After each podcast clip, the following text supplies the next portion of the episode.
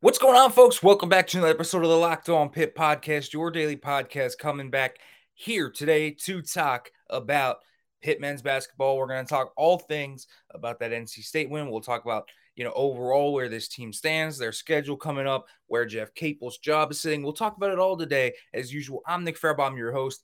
I work for Pittsburgh Sports Now, call games at WPTS Radio, and I'm a production assistant at ACC Network. We have a loaded Pitt men's basketball centric episode of Locked On Pitt coming up today.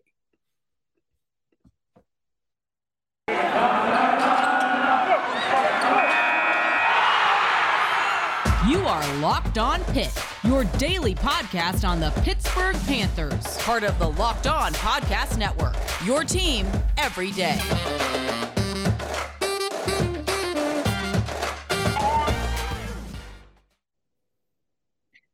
What's going on, folks? Welcome back to the Locked On Pitt podcast, your daily podcast covering the Pittsburgh Panthers. As usual, thank you for making the Locked On Pitt podcast your first listen every day, folks. Always appreciate it.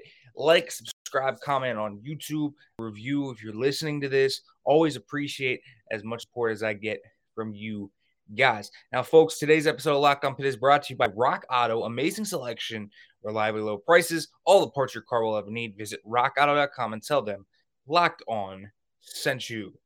And folks, today we, we have a bit of catching up to do in terms of Pitt men's basketball now, don't we? Because yesterday we spent it was the Aaron Donald episode. We talked all about him and his legacy. Today it is all about Pitt men's basketball. The NC State win. It's a time. I think it's a good time with five games left in the regular season, plus whatever comes in the ACC tournament. So at least six games left for this team. Kind of whatever comes next, I think it's a good referendum point to see where they stand. And so at this point, Pitt now has five conference wins. I, I couldn't tell you I expected that after seeing them lose to the Citadel earlier in the year. Um, but, but I think there are a few really interesting things to, to note. Um, five conference wins, winning them, a few of them not really in impressive fashion. You know, the Florida State win wasn't impressive. I don't know if the NC State and BC ones were either. I thought Louisville and Syracuse were some of the best basketball they played all year. But nonetheless, they've carved out five ACC wins. So, what are you going to do outside of that?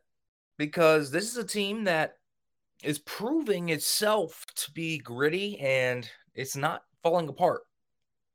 And I don't care what you say, that's important for Jeff Capel the team not falling apart and actually staying together this time. Like they actually know what their identity is. They're playing to what Jeff Capel's saying. There's something to that that is just different from what we've seen. Now, the talent level that they have and the overall orchestration and construction of this team back. So don't expect anything crazy here. But the team is doing something it hasn't done under Jeff Capel here at Pitt. And at the very least, that's a step forward in the right direction. Now, you can't tell me you wouldn't rather have seen something where they were putting it all together. They had kind of rebuilt themselves and packaged themselves into a different entity, but they're not. And that's okay. Um, so this is a Pitt team that at this point is starting to look to can they win the next one or two of the next five?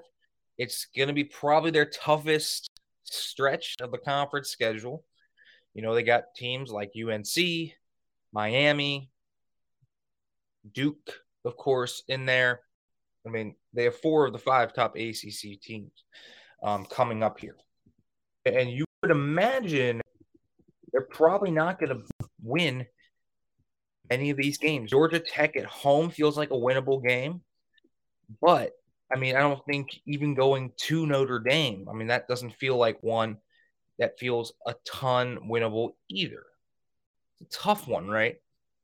So your next two weeks essentially is at UNC, home against Pitt, uh, home against Georgia Tech, home against Miami, home against Duke, at Notre Dame.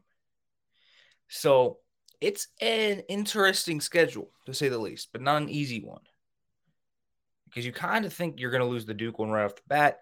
UNC has a lot of different mismatches with Bacot and different guys out there that will give you trouble. Georgia Tech feels winnable. I think maybe, even though Miami's been playing well this year, maybe at home you play well there. Maybe you can knock them off. And again, I know they almost beat Notre Dame, but Notre Dame has only gotten better as the year has gone on. So you feel like that's also a game that it's going to be tough to win. So four or five, even 0 and 5 is very possible. But you would like to see this team grit out one or two. And it's pretty important as you continue to move through this season that Jeff Capel and this team continue to reign in focus. And they need to win a game or two in the ACC tournament as well. But let, us I think there the bigger discussion at large to be had here is like where does Jeff Capel stand? Because I think there's a lot of different factors to take into account here.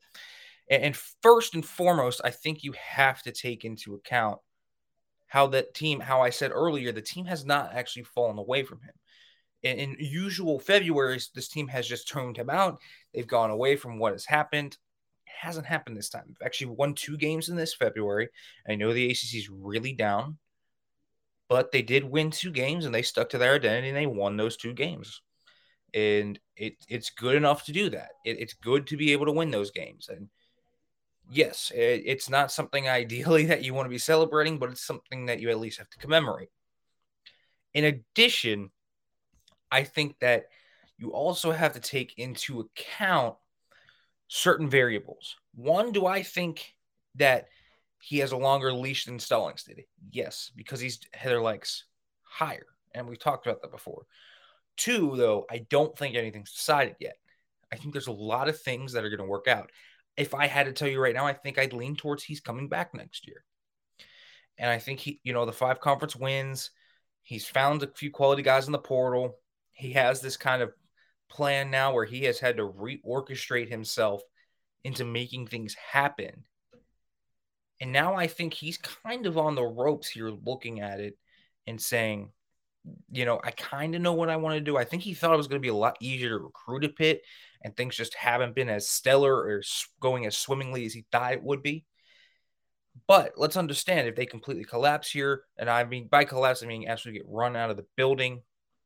If they just lay eggs after egg after egg, and they're non-competitive, and it looks like the team is tuned out, if they go one and out and look terrible in the ACC tournament, th- these are very real scenarios to where Jeff Capel could still get his job thrown into the air. I don't again, I think he's I think it's leaning towards him coming back, but I think this is one where Heather Lyke is smartly waiting and seeing. There are certain factors, we'll talk about those factors when we come back from this break, but I think he's leaning, I think it's leaning towards him coming back right now. But first, folks, let me let you know about Bet Online because football season might be over, but basketball is in full steam for both pro and college hoops. From all the latest odds, totals, play performance props to where the next coach is going to land. BetOnline.net is the number one spot for all your sports betting needs. BetOnline remains the best spot for all your sports scores, podcasts, and news this season. And it's not just basketball. Best source for hockey, boxing, and UFC odds right to the Olympic coverage and information. Head to the website today and use your mobile device to learn more about the trends and action. Bet online where the game starts.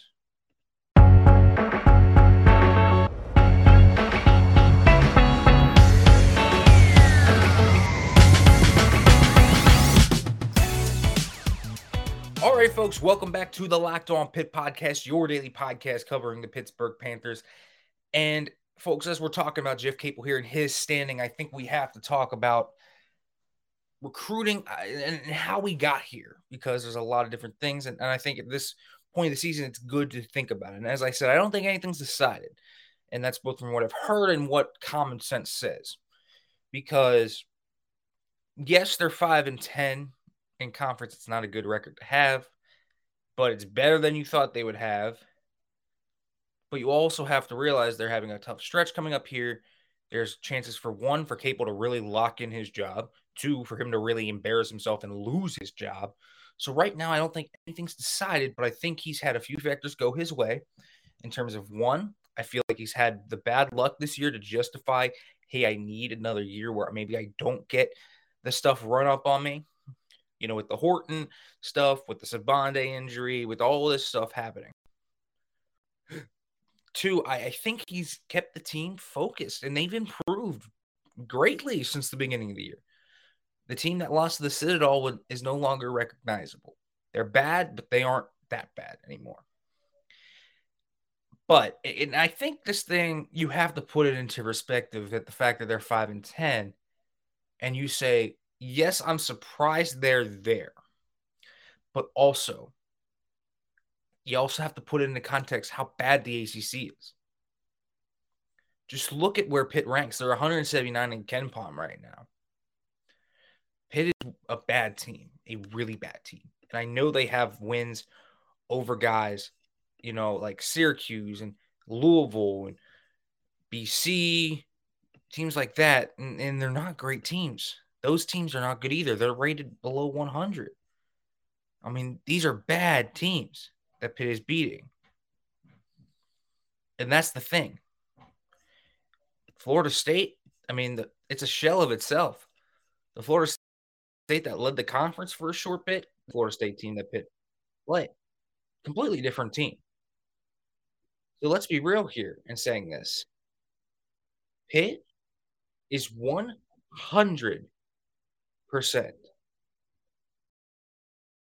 a bad team, a very bad team. You also have to talk about how did they get here? Well, one part of it is how about the terrible personality management? The fact that the, that Jeff Capel has lost his teams and the fact that he hasn't been able to manage his his personalities and everything that's going. Two, the recruiting troubles at times, the fact that he couldn't get a consistent big. Uh, and, but I think it, it all comes to the recruiting and then the meshing of talent together. Like, where was the vision? He got some talent. He certainly did. Hugley's a real ACC player. Champ Penny's in the in the uh, NBA. I think that you look at Xavier Johnson and Au'Diese Toney and what they've done elsewhere, it's been impressive. I, I think he's gotten players like Jamarius Burton and Mogi that are legit. Femi Odukale certainly has a lot of potential to grow, and he's growing. Uh, he has guys, and I, you know, he has his misses. I know the Drumgooles, the, you know, you if some some people will throw Jefferson there, a Muddison, like guys like that, where you can put that on him, and I understand that. But also, his recruiting trouble now without his ability to sell that new spring, that that youthful hope where he's in his first, second year and saying he can do it, it is troubling. And more importantly, I also think the fact that he couldn't manage personalities and relationships when he had his team assembled last year, when it looked like that team was going to go to maybe the tournament or the NIT or go to greener pastures, was huge. It was huge for him. And he's shown that to be a weakness of his. He can't handle people and personality sometimes. Also, the coaching actually hasn't been great. You know, the on court coaching hasn't necessarily maximized these players' skill sets. Now, I thought this year he's done a lot better things than he had done previously. I thought this NC State game was a great example of some of the best coaching we've seen out of him here at Pitt. For example, switching to the zone late, real smart for Jeff Cape drawing up sets to where you can get your guys cutting in and you can get mismatches with guys like Burton and understanding that Horton is not this one dimensional player and letting him do what he needs to do, throwing his curveball after throwing his fastball. He put his guys in positions to succeed, actually.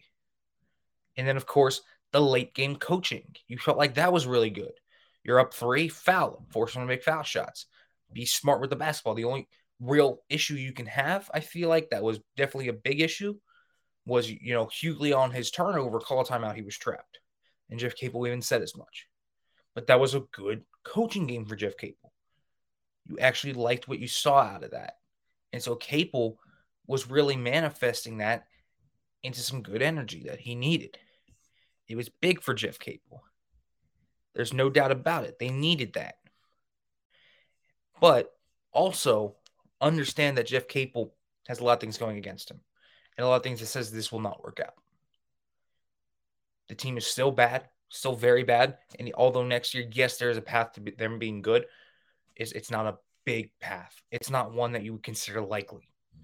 It can happen. But there's a lot that has to go right for it to happen.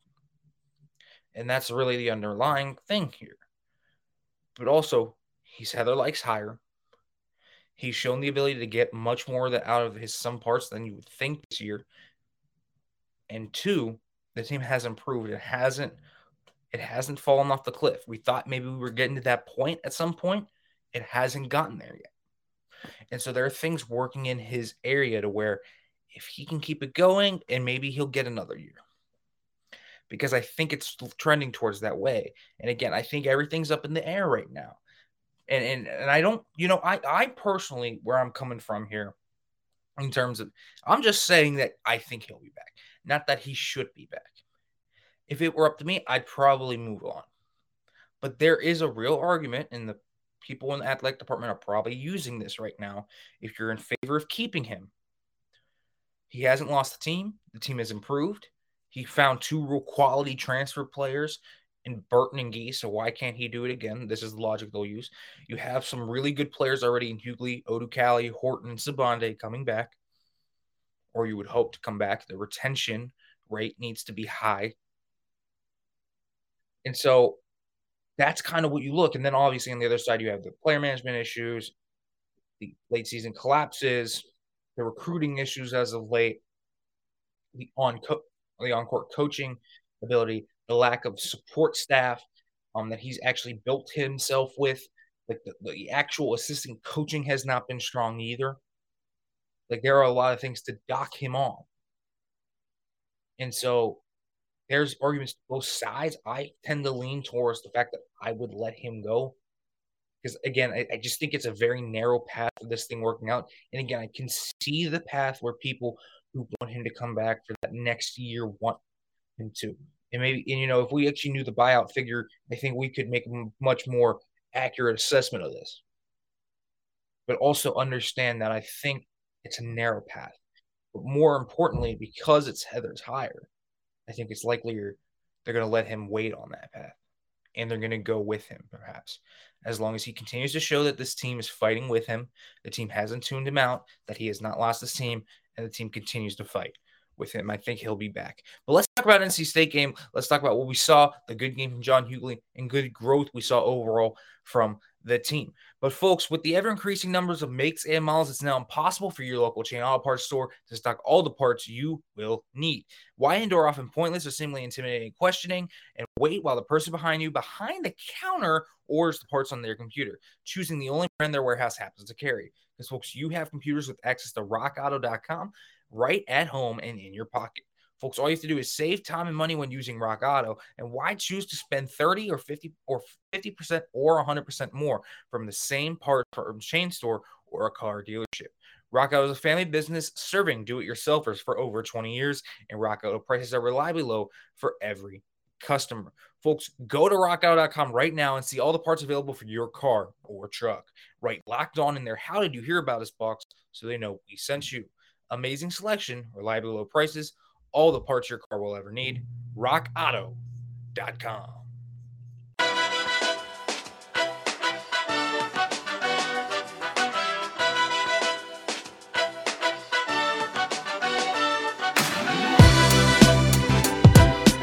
All right, folks, welcome back to the Locked On Pitt Podcast, your daily podcast covering the Pittsburgh Panthers as we continue to talk here about Pitt men's basketball. Talking right now about how Pitt did against NC State. And I just want to break down the specifics after we talked about kind of the big view, a, a, season referendum to this point with five games left in the regular season. I want to talk about that NC State game. We talked a little bit about the last second sequence. I thought it was really good coaching by Jeff Capel. Uh, I loved the free throw shooting in this game that this team showed. I mean, they were money in this game. Hugley, Burton, Horton with a few late ones.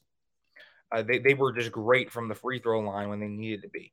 And so, that was definitely something when you looked at and you really liked. This team absolutely got to the line a lot. And even when things weren't necessarily going from the half court perspective, they were able to generate offense from the free throw line. And that was really big for this team. If you looked at what they actually needed to do in that game, that was a big part of their success. And and certainly there were issues that this team and I mean really big issues that this team had. Some of the late breakdowns on defense, I thought, from Ithiel Horton were a big issue. Um, Seabron going off and just letting him drive, not adjusting to his size and length. Uh, I thought they left a few guys open for three um, that they got away with. You know, but I, I, felt like that's that first half as well offensively was so disjointed, and they've been so disjointed starting off game. You know, over the past few games, you just wonder what's going on there, and then coming out in the second half with such fire, uh, you, you got to wonder what it takes to get some of that that magic transferred over uh, throughout a whole game. Where's the consistency from half to half? Um, but th- from an individual standpoint, really good bounce back game for John Hugley. 21 points, 10 rebounds, six assists. I thought the six assists were really big, career high for him. Um, learning, he's learning how to get out of those double teams, and that's been big for John Hugley. Has been the turnovers have been racking up for him and going up, and you can notably see the guy start to get more and more frustrated as things kind of just pile up, up and up, and it's noticeable because guys are just mugging the dude. But in this game, you felt him kind of understand the pressure better. You felt him understand where his guys were going to be better. You felt him understand that, hey, I have a guy across court here.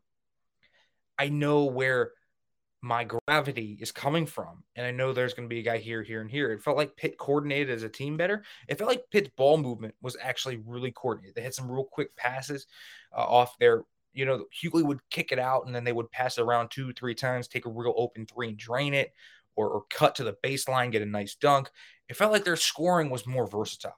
It came from the wings, it came from the corners, it came on the baseline, from the elbow, from the mid range game. It felt from the paint, of course. It felt like they did it from different areas of the court. I can't say they get done that much before. So I felt like that was a good sign. And part of that was John Hugley's passing. I thought he had a really good passing game, handled the pressure from the double team really well, and really understood what was going on there. Um, so I really thought that was a really solid game for John Hugley from that perspective. Also, though, and, and it's something that that I really do kind of take over um, here is, is Ithiel Horton really hitting his stride. Um, this guy continuing to grow into a role where he starts to get comfortable. He might not even be highly conditioned yet to, you know, 37 minutes of basketball, but he's starting to really go and go. And he he really did a nice job of even not having his three point shooting in this game. You know, the three point shot for him wasn't readily available. He was able to beat them in a lot of different ways, cutting in, um, had some nice floaters, had some nice shots from the baseline. Uh, he had a dynamic game in terms of passing. I thought his passing uh, off that second, third feed was really well done. And, and I thought it was really big for him um, because you just look at guys – like that. And it's honestly, it's not something that is all that common for off guards like that. And this is one of his better passing games as well. But Ithiel Horton finding different ways to score, different ways to get on the stat sheet. A real quiet 17, but he got 17. Burton as well, clutch in the second half. Didn't have a good first half, but this was a guy that really came on when they needed him to. Made a few big mid range shots, a big three down the stretch. He made the big shots when they needed to, was great from the free throw line, uh, got to the line. He's just so physical, so big, so strong. He allows you to do that. Um, I think Will Jeffress is an interesting study at this point. You know, you can see he's not super with the ball in his hands still. But I think he's with those with more like 10 minutes a game instead of 30 minutes a game. I think it's allowing him to settle in a little bit more defensively. Um, focus on the rebounding. He's gotten some really quality rebounds. He's done a really good job of perimeter defense um, in the last few games. Uh, as a wing guy, there he's you know he's not been an offensive threat necessarily, and you wish he was more of an offensive threat. Um, but he is giving you good minutes there. Mogi, he was in foul trouble a lot, but you could see how important he was when he was on versus when he was off. It was like night and day. Uh, he just does so much for this team defensively, down low, stretch, stretching the floor, also just injecting some really big energy and some of those wow moments that he brings. He had two real wow sequences in this game. But really, this game, eh, the reason they won this game, I felt like on the offensive end, they had good ball movement. They really shot the free throws well, and they kind of understood how to attack this NC State defense. You know, I, I thought their deep Pitt's defense at times was a little lackadaisical. I also thought though that they had some really good moments. I thought that Ithiel Horton was not an outright defensive liability. I thought he had a real good defensive game in this one. And again, you know, they attacked him with Seabron late in the match, and And yeah, that was noticeable. But I thought, you know, Ithiel Horton was a guy that definitely played better than he has this season on defense. And I thought that was really big for him.